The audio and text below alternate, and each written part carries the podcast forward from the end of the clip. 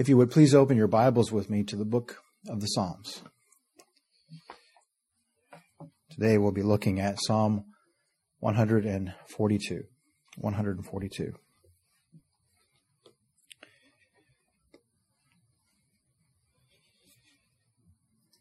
Notice we read in verse 5 I cried unto thee, O Lord. I said, Thou art my refuge and my portion in the land of the living. Beloved, the Lord is my refuge. The Lord is my refuge.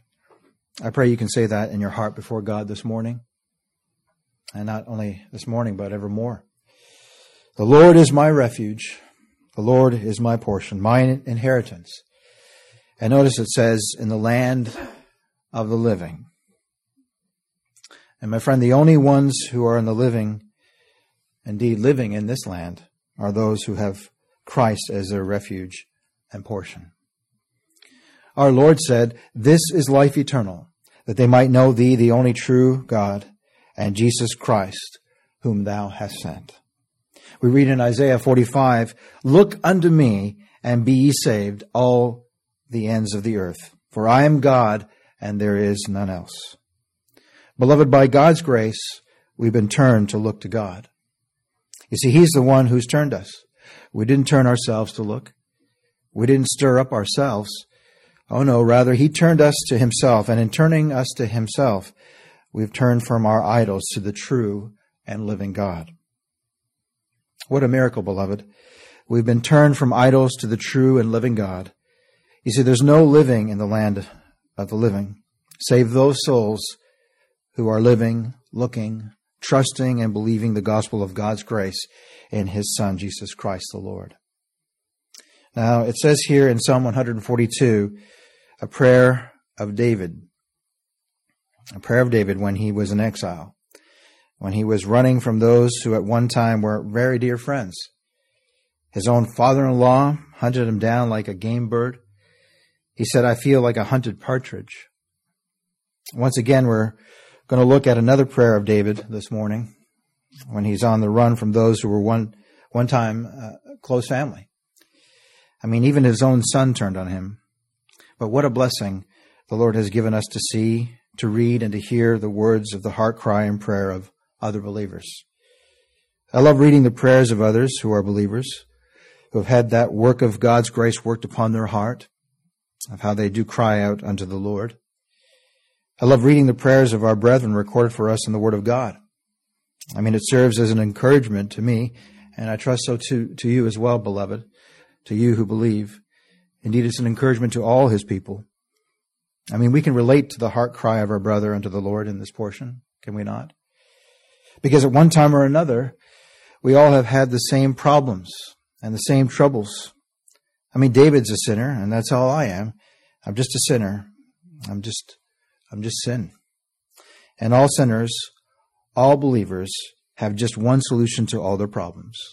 Just one solution to all their troubles and heartaches. You see, there's only one solution, just one remedy, just one refuge, and that's the Lord Jesus Christ. He's the one thing needful. The one thing needful. Our Lord says here in John chapter 16, I'll just quote this to you. John 16 verse 33, These things have I spoken unto you, that ye, that in me ye might have peace. John 16 verse 33, These things have I spoken unto you, that in me ye might have peace.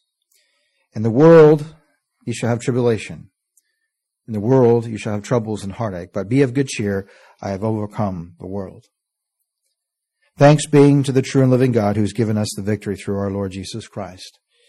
We have this great comfort and cheer through the gospel of our Lord Jesus Christ. Now notice David says in verse 1, I cried unto the Lord with my voice. With my voice. And David says in another psalm, In my distress I called upon the Lord and cried unto my God, and he heard my voice out of his temple and my cry came before him, even into his ears. I called, and he heard my voice. Does the Lord hear the cry of his children? Does he hear the prayers of his people? Absolutely, because he ever lives to intercede for us, beloved. He hears the cry and groans of our heart prayers and especially those that can't be uttered. Especially those that can't be uttered. Somebody was just trying to get in, get open that.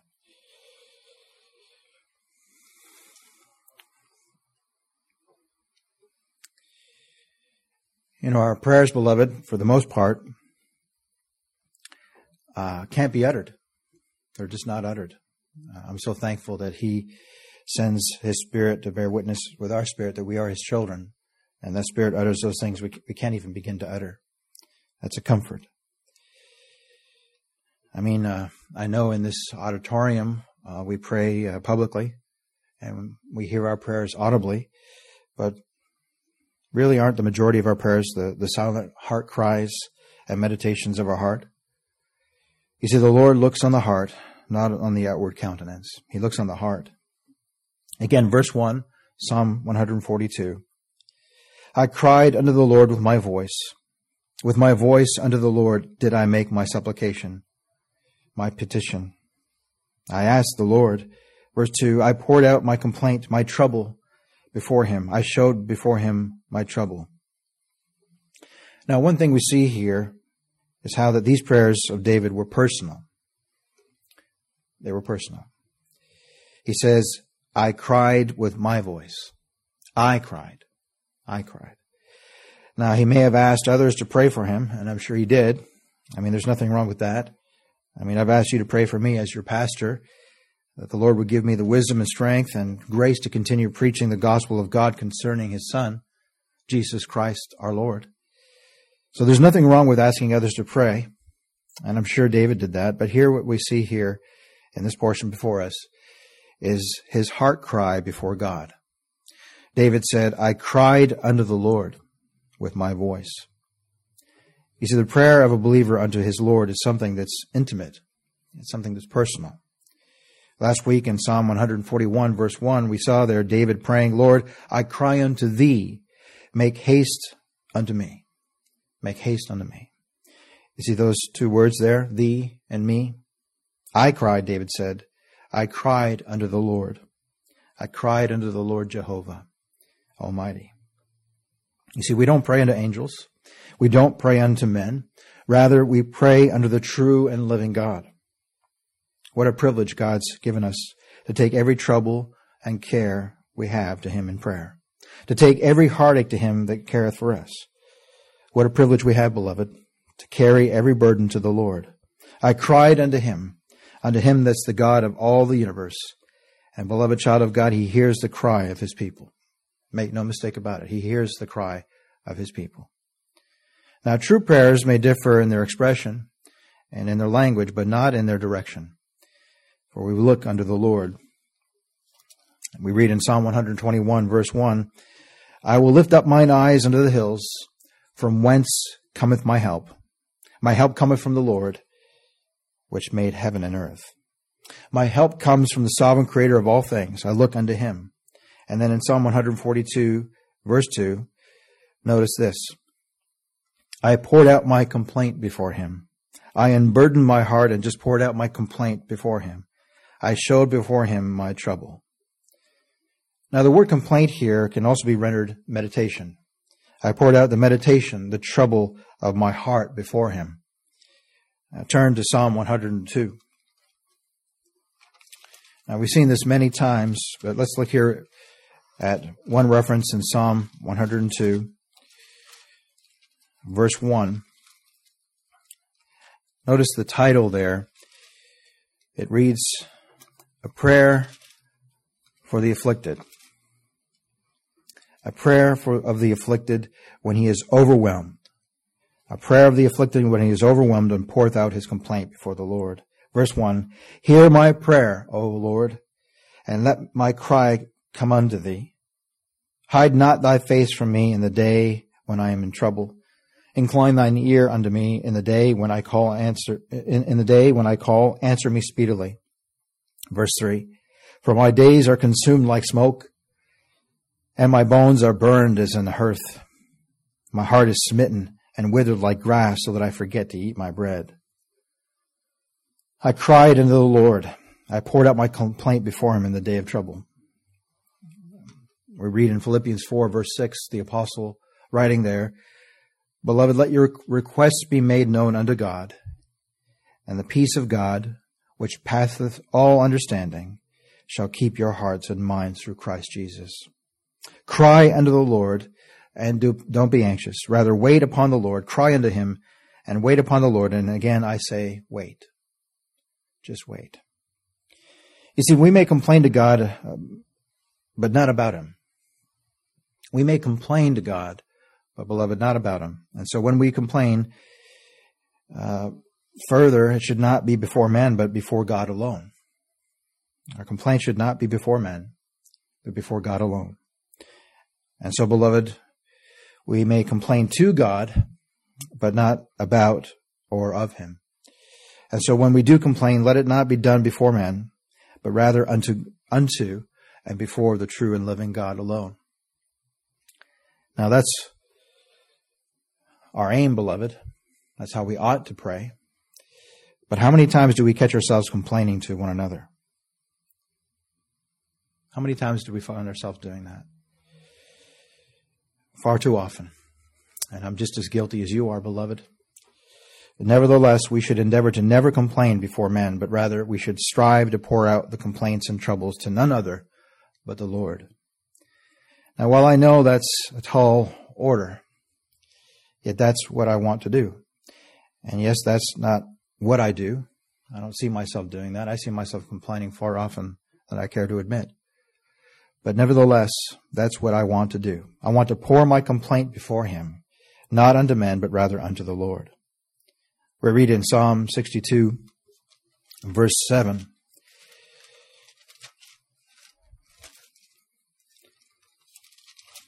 Psalm 62, verse 7.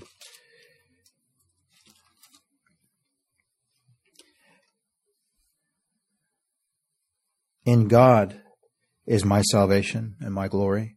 The rock of my strength and my refuge is in God. Trust in him at all times, ye people. Pour out your heart before him. Unburden your heart before him, beloved. Don't unburden your heart before men. Don't complain before men. Unburden your complaint before the Lord. And not about him, but to him. Unburden your heart before him. And, and, and beloved, he knows it anyway. he knows your burdens before you say a word.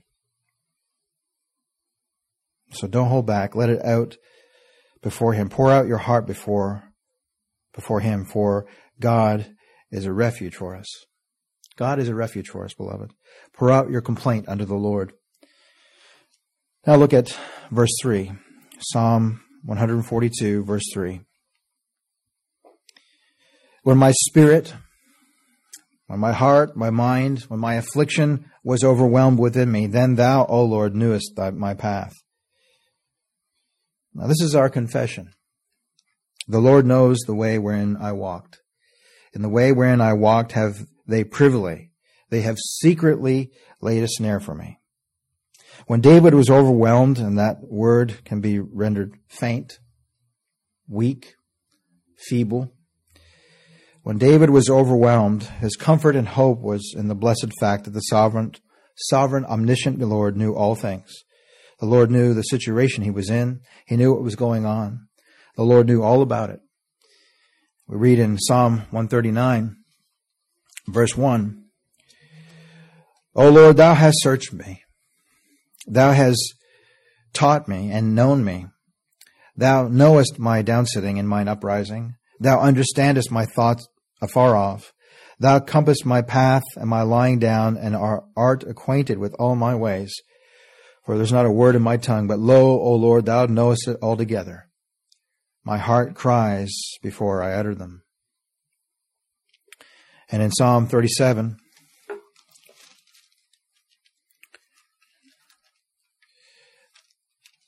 verse 23, it says there, The steps of a good man are ordered by the Lord, and he delighteth in his way. God delighteth in his way, for thou, Lord, knowest my path in the way wherein I walked. The Lord knew how David walked in this way, this walk, in, in the spirit of being utterly and completely overwhelmed, in trouble, in heartache, and walking in this place, hiding from those who were one time his friend, at one time his family. Did those troubles happen to David by accident? Was that just bad luck? Was that just happenstance or chance? Well, that's not it. For you see, the steps of a good man are ordained of God, and he's walking the exact path that God ordained for him to walk, and that from all eternity. You see, God decreed for him to walk upon that path, and the Lord our God is our great guardian from unseen dangers. Notice it says they're mine enemies, they've privily, they've secretly laid snares for me. But what of it? For the Lord our God is our great guardian of unseen dangers and snares laid secretly for us. He it is that will keep us in the way, beloved. Indeed, we're kept by the power of God through all those dangers, and sometimes we're unaware of them, and other times we're aware of them.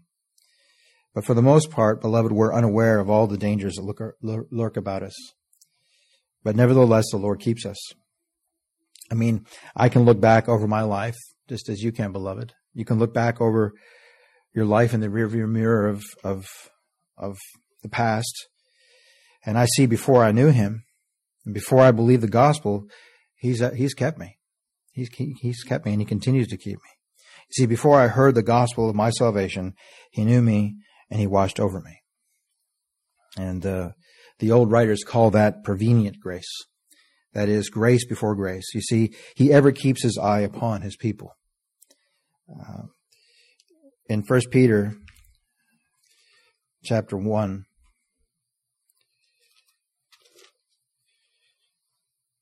that verse five, in the context, it's speaking about the elect of God. And what a blessing to read here about God's faithful Son, his the, the Savior he sent into the world to save sinners. He shall not fail, and whatsoever he does prospers.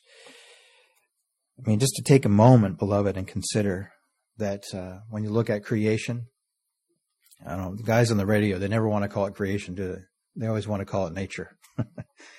it's, creation, beloved. But when you look at the stars, the sun, the moon, the tree outside, and just the power that it took for God to create everything that we can see. Uh, scripture says he created that with his fingers. but to keep us, to redeem us, he had to roll up his strong arm. And that's just a picture of his son, the Lord Jesus Christ. And it, we see his son mentioned in this verse, First Peter chapter 1, verse 5. Uh, beloved, we're kept by the power of God through faith. You can, you can substitute that word faith for Christ. Beloved, we're kept through God's faithful, upright, never failing Son, the Lord Jesus Christ, unto salvation, ready to be revealed in the last time. Well, why does it say ready, beloved? Because he saves us to the uttermost. We're not almost saved by the blood and righteousness of Christ. He saved us utterly and completely to the uttermost. What a comfort. I could just end the message right there and you can meditate on that the whole day. oh, what a comfort to know that all those that the Father has given to him to save, what, what did he say? All that the Father has given to me shall come to me. And all who come to me, I will in no wise cast out. In no wise. I'll tell you who comes to him. Needy sinners. Those who know that they are naked, that they're broke, that they're bankrupt, that they have no, not, not a thing to commend them to the grace of God. They only have I was thinking about the the song we sang. Um, I can't remember the stanza exactly, but it was just "If I've loved you," and uh, we know a little bit about that, do we not? In this body of death, we carry around with us this cadaver of no good thing. But oh, what a blessed day it will be when we're in His presence. if ever I have loved Thee, Lord, it's now. and I can't grasp how it says we shall see him face to face. Can you? In this body of death, all I bring to mind is myself face planted before his his his his glory, his perfection, and just kissing his feet. but what a great Savior we have for great sinners. Now, back to our portion here. Beloved, it is His will that keeps us in the way, the truth, the life, and the way. Indeed, we're kept by the power of God through all those dangers.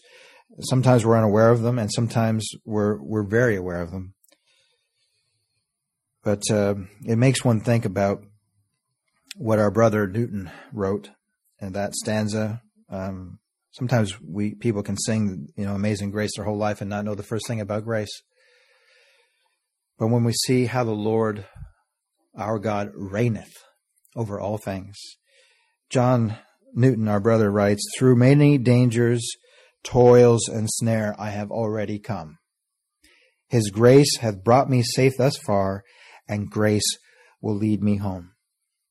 Beloved, He'll keep you to tomorrow, and if He's not pleased to keep you to tomorrow, He'll keep you to glory. well, either way, He's keeping us. He's keeping us. All right, look at verse 4. Psalm 142, verse 4. I looked on my right hand I looked, I looked about me and beheld, but there was no man that would know me. Refuge from among men failed me. No man cared for my soul. Turn back to Psalm 69 and look there at verse 20. Psalm 69:20. And this speaks of the greater David, our great king. Our Lord experienced this when all of his disciples forsook him and fled. Psalm 69, verse 20. Reproach hath broken my heart, and I am full of heaviness. And I looked for some to take pity, but there was none. And for comforters, but I found none. They gave me also gall for my meat, and in my thirst they gave me vinegar to drink. No man was there to help me. There was no man that would know me. Refuge failed me. No man cared for my soul. Now, David at this time, he had known many, but none would know him. And one time, many sang his praises. And Saul had played his thousands, and David had slain his ten thousand. Rather, Saul had slain his, his thousands, and David had slain his ten thousands. And many at one time sang his praises when he killed the Philistine giant Goliath. They once spoke well of David, but now all forsook him, and no one befriended him. How much better it is to be forsaken by foes, beloved, rather than by your so called friends. Yet that's exactly what happened to the Lord Jesus Christ. We read in Psalm 41, verse 9, and while this speaks of David's experience, what we see here, this speaks prophetically of the greater David, the Lord Jesus Christ. In Psalm 41, verse 9, Yea, mine own familiar friend, whom I trusted, and whom I trusted, which did eat of my bread, hath lifted up his heel against me. And this is speaking about the betrayer, Judas Iscariot. And this is in Mark 14, verse 50, how that they all forsook him. All forsook him. They all fled. Remember what Peter said? Lord, while these other fellows here may cut and run, but not me, I'll give my life for you. And Peter was the first one to forsake him, and he fled the scene. And then he slinks back into the crowd and says, I don't know the man. He swore, I don't know him. I don't know that man from Nazareth. Well, we can be assured of this, beloved. The Lord will never leave us. David was forsaken by all of his friends, but he wasn't forsaken of the Lord. And so we can rest assured of this, how that the Lord will never forsake us, beloved. He'll never leave us, and he never has. And in Matthew 28, he said, Lo, I am with you always, even to the end of the earth. Now look at verse 5 when Psalm 142, verse 5. But I cried unto thee, O Lord. I said, I, I, I confessed, and, and beloved, this is our confession. Thou, O Lord, art my refuge and my portion in the land of the living. You see, beloved, it, it's, it's not just that we have a refuge provided for us. That's, that's true. We do have a refuge provided for us. But that's not it. You see, the refuge provided for us is the Lord Jesus Christ himself, and he is our hiding place. In him we have a shelter in the time of storm, for the Lord himself is our refuge, and the Lord himself, beloved, is our portion. And certainly this is true in the gospel of the Lord Jesus Christ, is it not? He is our refuge now, and He is our shelter from the storm. We read in Psalm 46, Psalm 46,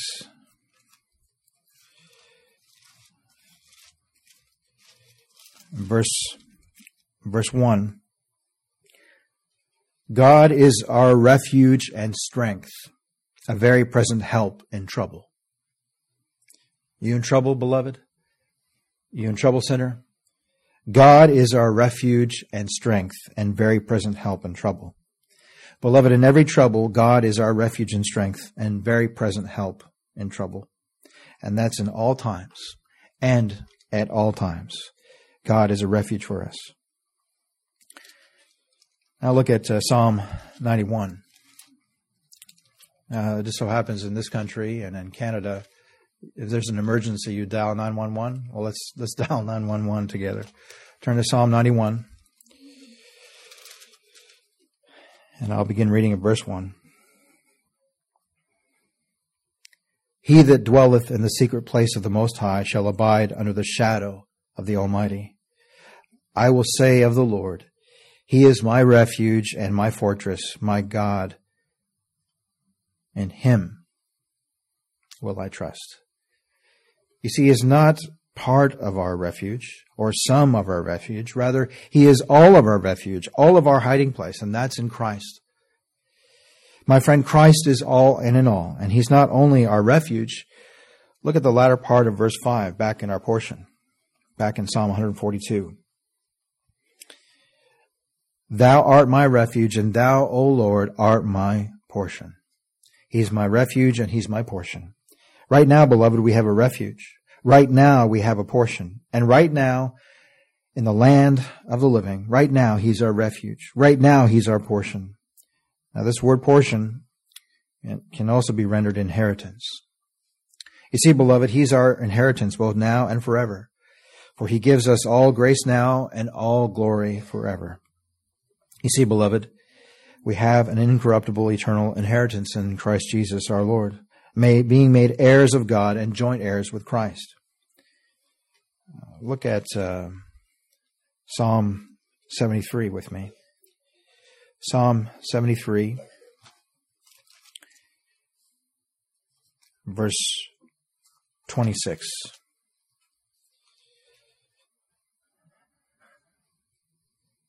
My flesh and my heart faileth.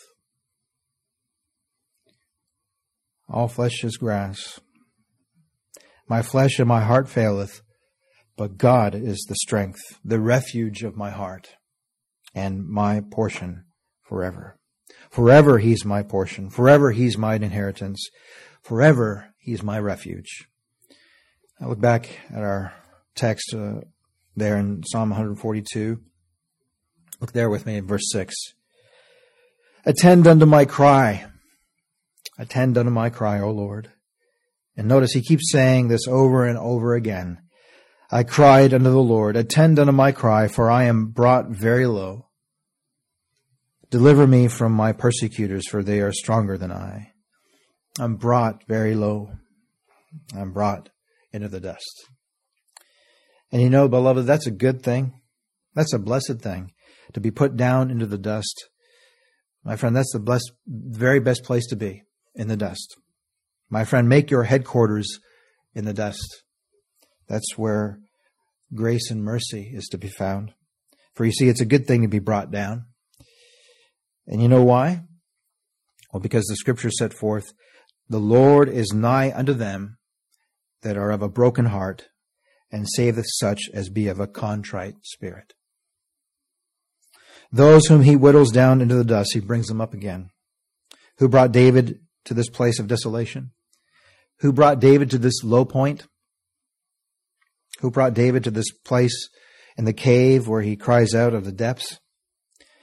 Turn back to Psalm 130. 130. Verse 1.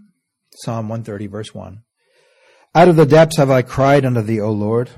Lord, hear my voice. Let thine ears be attentive to the voice of my supplications. If thou, Lord, shouldest mark iniquities, O Lord, who shall stand? But there is forgiveness with thee, that thou mayest be feared. And so I wait for the Lord. My soul doth wait, and in his word do I hope. That's my hope. And so who is it that brought David to this place of desolation? Who brought him to the depths where he was overwhelmed in his spirit and brought so very low? Well, it was David's Lord that brought him down. That's who. You see, the Lord knows exactly what David needed. And beloved, when the Lord brings us down, he does that to convict us of our sin and to show us what we are and why we need Christ Jesus the Lord, his darling son. Last week we read in Psalm 141 verse 7, our bones are scattered at the mouth of the grave. Our bones are scattered at the mouth of the grave, as when one cutteth and cleaveth wood upon the earth. But mine eyes are unto thee. You've put me into the dust, Lord, yet my eyes are unto thee, O God the Lord. For in thee is my trust. Leave not my soul destitute. Leave not my soul destitute. Don't leave me to myself. Don't leave me to my own thoughts. And the Lord knows how to stir up and how to clothe us. Rather, the Lord knows how to strip us, show us to ourselves in the light of Christ that we have nothing, nothing whatsoever to commend ourselves to God, that we're broke, that we're bankrupt, and we have nothing. And then when He shows us that, He clothes us in the righteousness of Christ. Uh, in the midweek uh, meeting we had this past Wednesday, I was speaking to a, a young lady named Rachel, and she was talking about uh, a verse that they heard uh, at their wedding. And I was so uh, comforted by the verse because it, it's, the, it's the gospel.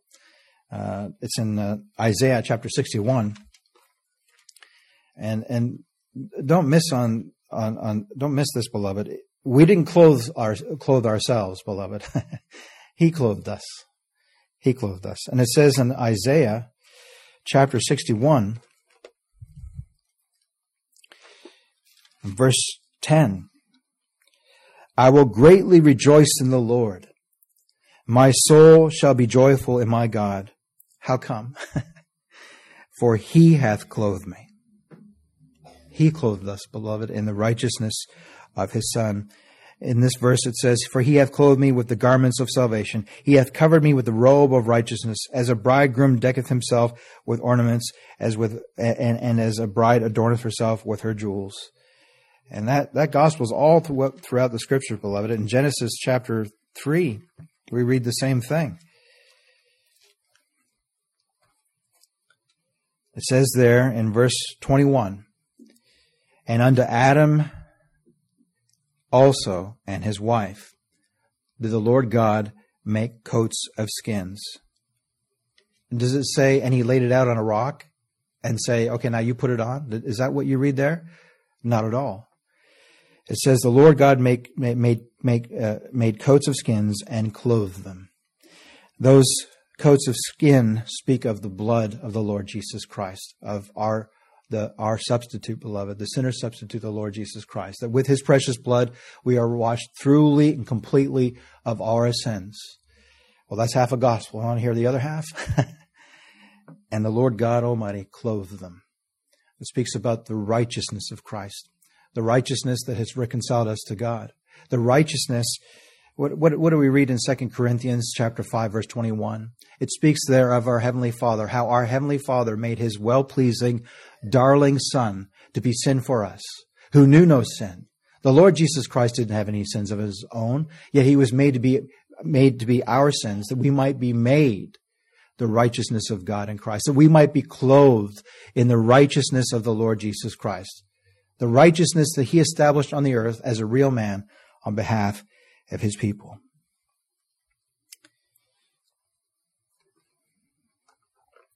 Don't leave me to myself. And the Lord doesn't, beloved. He strips us of that filthy rag and clothes us in the righteousness of His Son. Does He not? The Lord knows how to bring us down, and when He does, He knows how to bring us up. He knows how to empty us, and when He empties us, beloved, of any hope in ourselves, He fills us with the sure hope of His Son. Again, verse 6 Attend unto my cry, for I am brought very low. Deliver me from my persecutors, for they are stronger than I. Now, who is the deliverer? Remember Psalm 140, verse 1? Deliver me, O Lord, from the evil man. Preserve me from the violent man. Deliver me, O Lord. You see, the Lord is not only our refuge, not only is our portion, but so too, beloved, so too, beloved, He's our deliverer as well. We read in Romans chapter 11, Romans chapter 11, verse 26, the Apostle Paul writing there, as it is written, There shall come out of Zion the deliverer, and shall turn away ungodliness from Jacob. And so all Israel, all spiritual Israel, God's elect amongst the Jews, God's elect amongst the Gentiles shall be saved. As it is written, there shall come out of Zion the deliverer and shall turn away ungodliness from Jacob.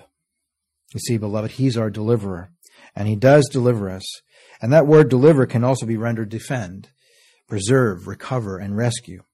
I mean, that's, there's a whole outline of a sermon right there, just in one word deliver. Because, beloved, He does defend us. He does preserve us. He does recover us. He does rescue us. He rescues us from the fall of Adam, from Adam's sin. And by His grace, He rescues us from our total depravity. And so too, He rescues us from these strong persecutors that are stronger than I. Who are these strong persecutors that are stronger than I? Well, spiritually speaking, it's our sin. It's our sin. And so, who can deliver us from our sin? My friend, can you do anything about making atonement for your sin? Can you do anything to make atonement for your sin? Absolutely not. None of us can. I'm helpless. I can't put away one sin. I can't stop from sinning. In fact, a believer knows he cannot sin. Believers know this about themselves, that they cannot sin, that they can't stop sinning. There's sin in my prayers. There's sin in my preaching. There's sin in my best gesture to help someone on the side of the road. It's all mixed up with this carcass of death that I carry around with me. That's why I'm not looking within this flesh for God to do a work. I look out of myself to the work that was finished in the flesh of the Son of God. What do we read in First John?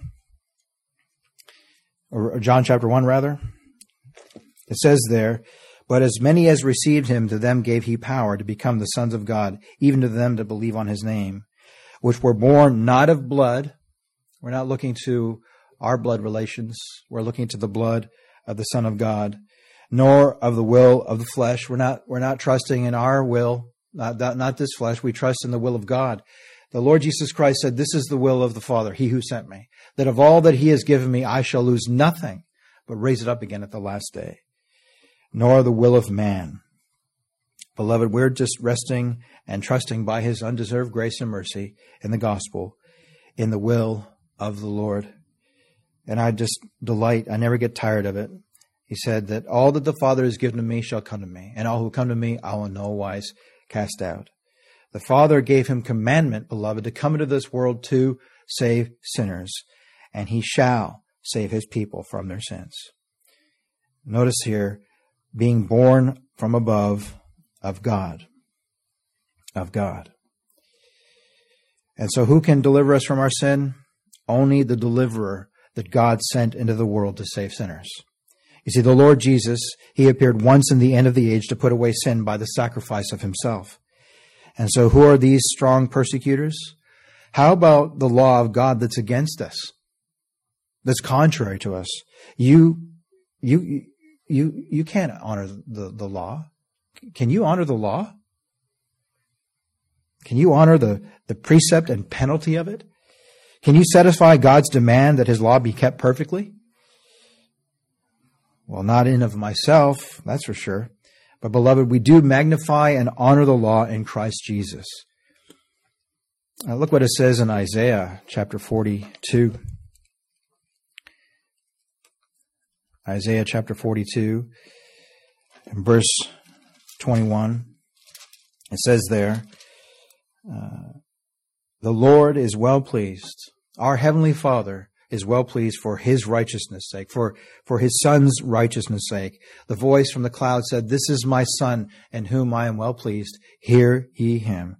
And our Heavenly Father is well pleased for His righteousness' sake. He will magnify the law and make it honorable. And beloved, He has on behalf of His people.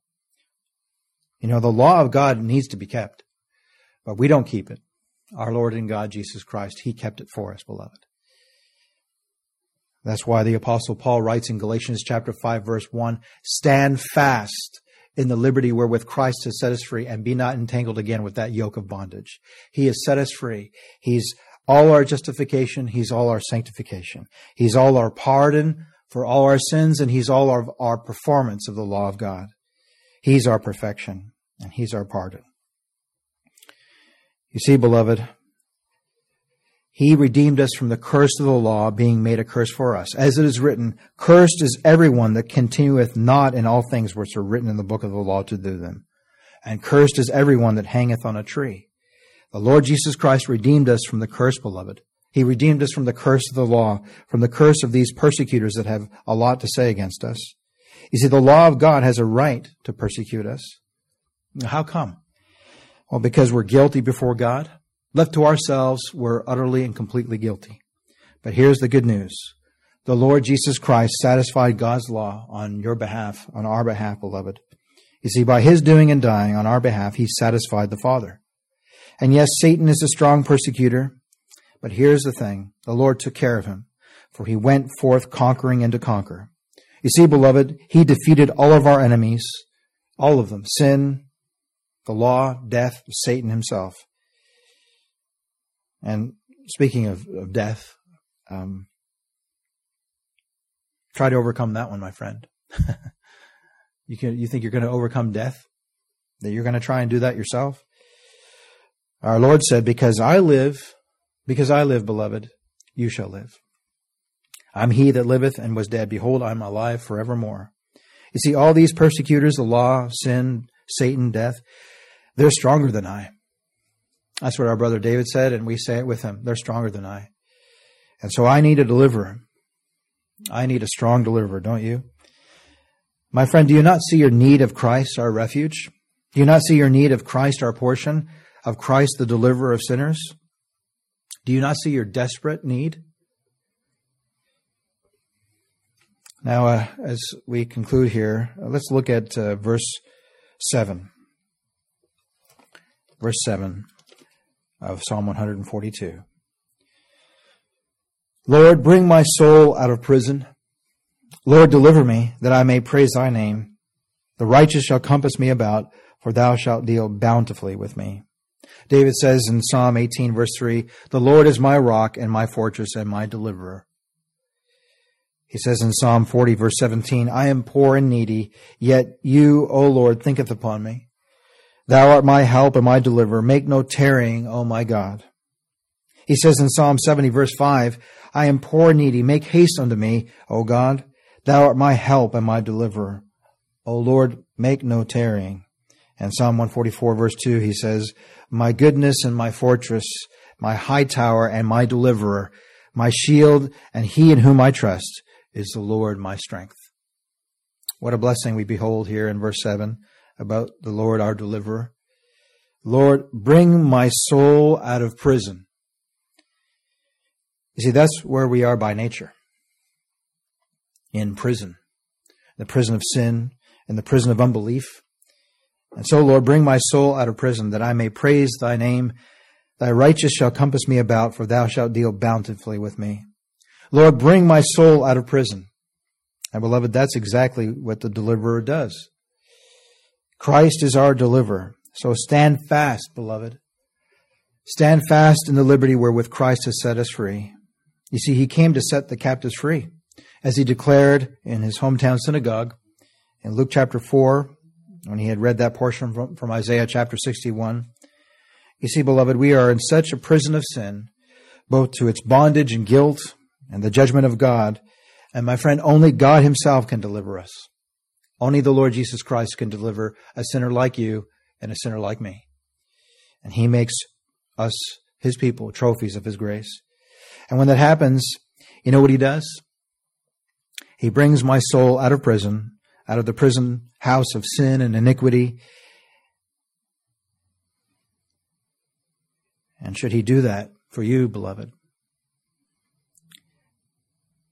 Should he do that for me? As he has done that for me, I'll praise your name. I'll give you all the honor and glory for everything you've done because you're my portion. You're my song. You're my, my deliverer and my refuge. Turn to Psalm 34 if you would.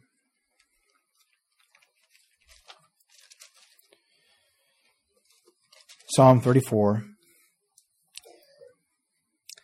And look at what we see here. He, when he does bring me out of the prison of my unbelief and sin, when he does bring me out of the prison of my unbelief and sin, notice it's not that I help the Lord, you know, like he did his part and I did mine. Like we had an agreement about this and I cooperated together with God and because of, of that I had deliverance. That's, that's not it. Rather, the deliverance found in the Word of God is how that He does all the delivering. He does all of it. You see, beloved, He delivers us from sin and its bondage and guilt, and He gives us salvation by His grace. All of His people, just like Noah. Though we sometimes feel like we're cast out of the Lord's sight, yet we say, I will look again. May He grant all of us this morning to look again toward His holy temple. I will look again to Christ, for salvation is of the Lord. You see, beloved, we're looking to the captain of our salvation, the author and finisher of our faith. And in Psalm 34, we read there, I will bless the Lord at all times. His praise shall continually be in my mouth. My soul shall make her boast in the Lord. The humble shall hear, thereof, hear thereof and be glad. Beloved, let us exalt the name of the Lord together. Let us exalt his name. Turn over to Psalm 40. My soul shall make her boast in the Lord. Psalm 40, verse 16. Let all those that seek thee rejoice and be glad in thee. Let such as love thy salvation say continually, The Lord be magnified. We attribute all glory, all honor, all thanks, all attribution for our salvation to the Lord alone. Look at uh, verse 1 of Psalm 40. I waited patiently for the Lord, and he inclined unto me and heard my cry. He brought me up also out of a horrible pit, out of the miry clay, and set my feet upon a rock, and established my goings. Verse 3. And he hath put a new song in my mouth, even praise unto our God. Many shall see it and fear, and shall trust in the Lord. Blessed is that man that maketh the Lord his trust, and respecteth not the proud, nor such as turn aside to lies. Many, O Lord my God, are thy wonderful works which thou hast done, and thy thoughts which are to usward, they cannot be reckoned up in order unto thee. For if I would declare and speak of them, they are more than can be numbered. You see, he brought me up. He set me up and he turned me and put a new song of praise in my heart. Beloved, when we're delivered by God's sovereign grace, when he delivers us out of the power of darkness, he translates us into the kingdom of his dear Son, in whom we have redemption through his blood, even the forgiveness of sins. And when he delivers us by his grace, given to us in Christ, we rightfully and quickly give him all the honor and all the glory, do we not? Again, in the latter part of verse 7 of our portion, the righteous shall compass me about. For the Lord our righteousness shall surround us with his presence. You see, beloved, we're enveloped in his love that deals so graciously with us in mercy and bountifully blesses us with all spiritual blessings in the heavenlies in Christ Jesus our Lord. For thou shalt deal bountifully with me. Bountifully. My friend, the Lord doesn't deal with us as some miser. Rather, he deals with us so bountifully. You see, by God's grace, we see here in this psalm and in every psalm the message of the gospel to his people. And it's a message that deals with us bountifully in grace and mercy. Do you not see it? Beloved, the Lord is our refuge. The Lord is our portion. The Lord is our deliverer, the very one who delivers us from the prison of our sin. Indeed, from that tomb of unbelief. We come out of that tomb of unbelief like Lazarus. and uh, you speak to a Lazarus that's been commanded to come out of his tomb of unbelief. You ask him, What happened? He doesn't know much. All he knows is that he hears the voice of God's Son. I hear his voice. The Lord Jesus Christ said, My sheep hear my voice. I know them and they follow me. And I give them eternal life and they shall never perish. The Lord is our righteousness, beloved. The gospel is in every chapter of God's word, and we don't have eyes to see that until the Lord is pleased to show it to us.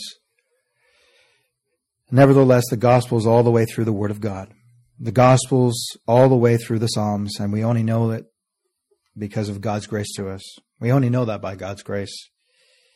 I was talking to uh, the men in the preacher's class on Monday, a couple of Mondays ago, and it's interesting. You'll talk to people that have uh, a Bible in their hand, and uh, they they're, they're a professing Christian, and and you show them a verse like we read in Colossians. We'll conclude with this in Colossians chapter two. I'll begin reading in verse eight.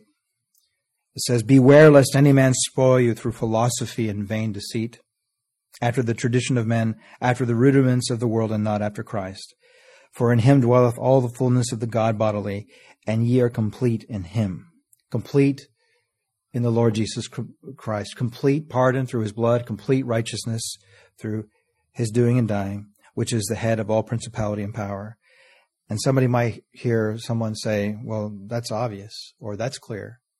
It's not obvious, beloved. It's not clear unless God teaches us, unless God reveals that to us.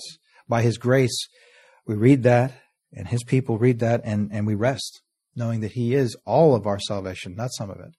That truly we are complete in him and lack absolute, absolutely nothing in him. Complete and full pardon of all our sins and a righteousness, perfect righteousness acceptable to the Father that we don't have anything to do with. Our Lord tells us, These are the words which I spake unto you while I was yet with you, that all things must be fulfilled which were written in the law of Moses and in the prophets and in the Psalms concerning me. Bring my soul out of prison, O Lord, that I may praise thy name. The righteous shall compass me about, for thou shalt deal bountifully with me. And he has, beloved. He has. Amen.